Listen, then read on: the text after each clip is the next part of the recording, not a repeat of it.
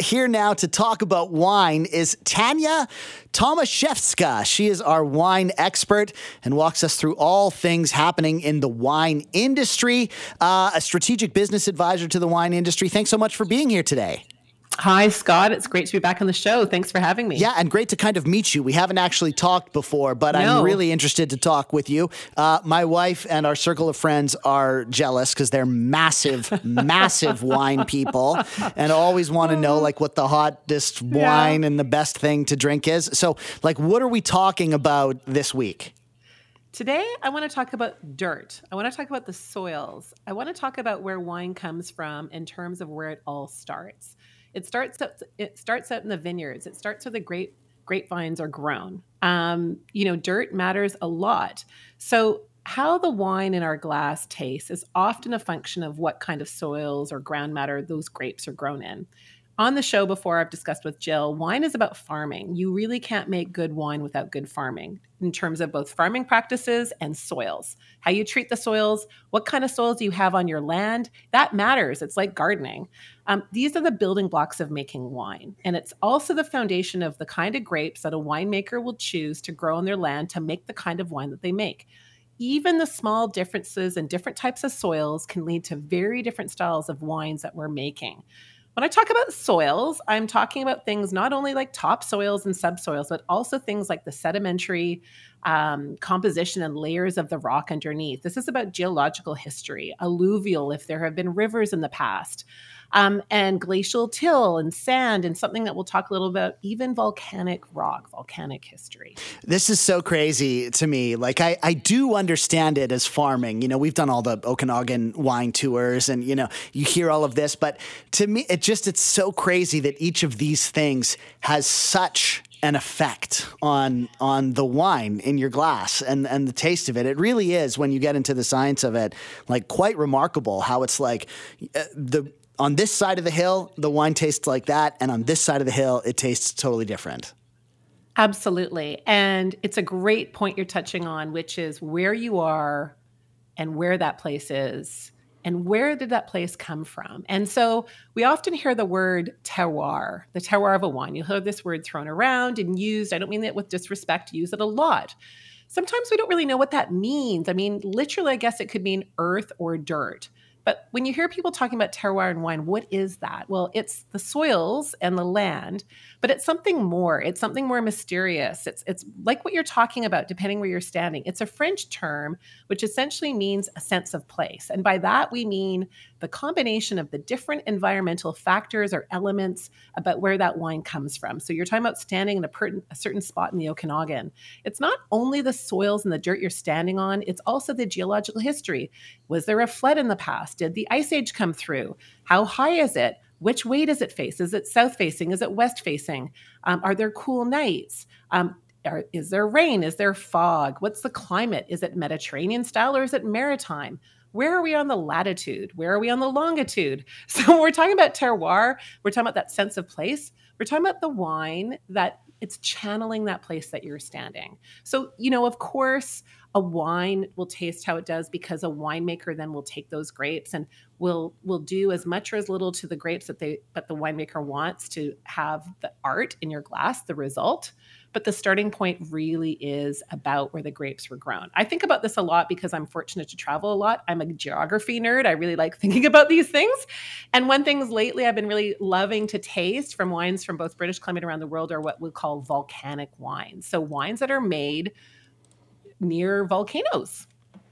Okay, so now, like, no, I, am like, uh, there's so much here, right? There's so oh, much. Oh yeah, there's a lot. but so I think for, for, what a lot of people like myself, sort of lay laymen, you know, want to buy mm-hmm. a nice mm-hmm. bottle of wine and take it to the party mm-hmm. and stuff. So what should you be looking for? Like, what's better? What's worse in terms of yeah. the, the terroir, the dirt? How do we even yeah. know? Like, where does a person with uh, with like a, a regular understanding even start? Yeah. Okay. Well, my motto is always be tasting. So my starting point is if there's a certain kind of wine that you know you already like and you like the style, it could be the grape, it could be where it's from, the part of the world, it could be a certain winemaker, it could be how you have it when you have it. Um, go to your wine store or talk to a wine friend and say hey i really i really like this wine i want to learn more about it i want to learn more about who made it and where it's from and what are the conditions around there it's like farming you know it's kind of if you have a garden for those who like to garden or who those who farm it's the same kind of questions like what can I grow here?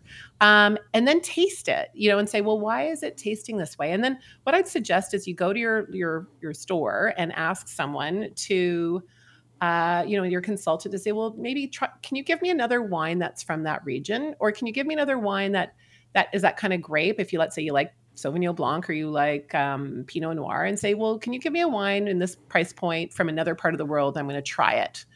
And you start learning, and just when you're tasting the wines, smell it, close your eyes and smell it and taste it, and maybe make some notes. I don't mean copious, but make a note, mental or written down about you know how do you feel about that wine and what are you tasting? You know does it taste like flinty? Does it taste like does it smell like matchstick? Because that might be for example i'm talking about volcanic wines. Mm-hmm. maybe there's a stoniness to it. You close your eyes you smell it. There's something like you know something mineral like um, or maybe uh, you taste something that's something that's very fresh and maybe a bit sharp or sometimes people say there's like something like oyster shells right? So you hear wine people talk a lot about flavors or wine enthusiasts, and sometimes all of these flavors that you're tasting, it's not really the grape. Um, it's the DNA in the grape, um, and this is really the chemistry and the science. But it could be that land and the soils where the grape, the vines were grown, because you then you get into like the real chemistry. Some people say like, oh, there's magnesium or iron or potassium in these soils,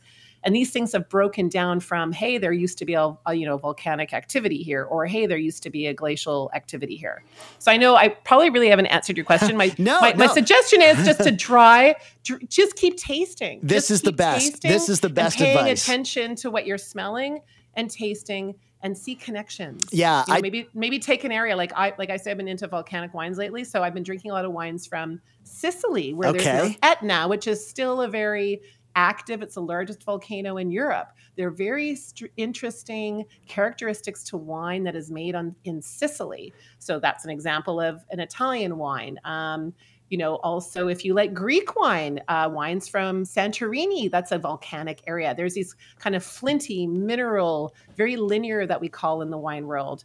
So, um, you know, you could go to your wine store and say, hey, I would like to learn about this kind of terroir and how help me you know, help me choose a bottle, let me try it. Yeah. So, so that's really practical. There, that's what I do for myself. No, that's fantastic. I love it. Are there one of the things that I've heard about wine tasting, uh, you know, as I sort of have like chummed along on, on with friends on wine tastings and stuff? Yeah it's like the most important question to ask is do you want another glass? You know yes, es- essentially like did you like it enough yeah. to have more of it? And like For that's sure. that's the most important question. And then if you like it we can delve a little more what do you like about it? And you know all of those yeah. type of questions.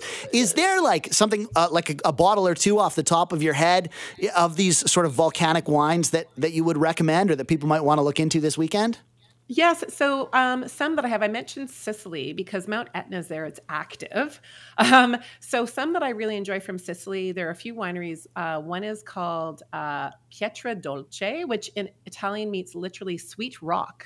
So um, the red wines and white wines they make, but the red wines have this beautiful kind of cherry flavor. It's from an indigenous grape called Nerello mascalese, and it's kind of like a mix of a Pinot Noir and a Grenache and a Zinfandel. And it's this beautiful, delicate red fruit, but there's a streak of minerality from it. And the name of the wine, Pietra Dolce, is sweet rock, kind of like this beautiful fruit over a rock, you know, volcanic rock. Um, Planeta is another one. So those are, but Pietra Dolce and Planeta are two that you can see are widely available from Sicily. Um, those are examples of, you know, where there's an active volcano. Um, as I mentioned, you know, if you like Greek wine, um, you can try an Assyrtiko. It's a white wine. If you like white wine, it's very lean, it's very mineral, very lemony. Just go to your wine store and say, hey, do you have any white wine from Santorini? Um, and also, if you like, well, um, if you like British Columbian wines, we have volcanic regions here. I mean, I, you know, before I get into BC, you know, you can go to, uh, if you like Willamette Valley and wines from Oregon, sure, Pinot yeah. Noir, um, Pinot Noir from Oregon Valley, there are pockets there that are volcanic. Uh, if you like Cabernet Sauvignon from California, Um, lots of those are volcanic, especially from Lake County. There's what we call obsidian. If you've heard of obsidian, it's actually volcanic glass and it pops up in these areas where the vineyards are. So, you know, California cabs, some uh, Willamette Valley Pinot Noirs, if you like those kinds of wines from those regions. And here in British Columbia, we actually have, I can think of my mind, in three of our wine regions, uh, dormant volcanoes. So, one I actually just tried earlier this afternoon, as it turns out, completely unpremeditated. I, I had a tasting. Um, Phantom Creek Estates, which is based in in the Black Sage Bench in Oliver, they have a uh, a Riesling that they've made recently from the Similkameen Valley. So if you've driven from to Osoyoos from the coast, you will have driven through Similkameen Valley. There's Mount Kobau there, which some of you may have gone hiking. That used to be a volcano. So there's lots of volcanic matter in soils. And the wine that I had today, a Riesling from that, a dry Riesling, it had a flintiness on the nose, this minerality but then it had this like fruit, this beautiful BC fruit. So I can't, it's a je ne sais quoi. Like I can't explain it anymore just to say I liked it. And I kind of think that's how I like to drink wine. I liked it, but it's from an area that's volcanic. So our Similkameen Valley has a remnants of volcanic activity. The other two areas that you may have heard of. Um, if you go, you mentioned you go the Okanagan. So Mount Boucherie, which is in West Kelowna, um, for example, where Mission Hill is or Quails Gate, there's also a winery called Volcanic Hills. Um, Mount Boucherie used to be a volcano as well. So the soils there will have the remnants of volcanic activity. It could have been rocks that had been ejected during a volcanic eruption. Um, it could have been the lava, the molten. Um, so that area. So if you're ever in West Kelowna, um, some of the vineyards there have volcanic activity uh, as soils. And the other is Summerland. So south of, if you ever go south of Kelowna, um, Giant Head, you can see it. Um, that used to be a volcano as well. And Summerland region has lots of nooks and crannies, for lack of a better word, of different soil structure. And you can try wines there too that have been made from grapes grown in what once was you know, kind of a volcanic area. So I know that's very general. No, that's but those are the regions. And I know a lot of people who travel to the Okanagan, you know, that might give some context about, you know, some of the geological history that we have that really plays into the kind of wines that we can make. Really interesting stuff, and you know, wine. It's it's always so interesting, and you know, it's Friday, so maybe we'll it's go Friday. have a it's glass. wine time. Tania Tomaszewska, she's a strategic business advisor to the BC wine industry. Thank you so much for your time and for telling us a little bit about volcanic wine. We're going to have to go and try some. Thanks again, Tania. Thanks so much. Happy Friday, and enjoy your glass after work.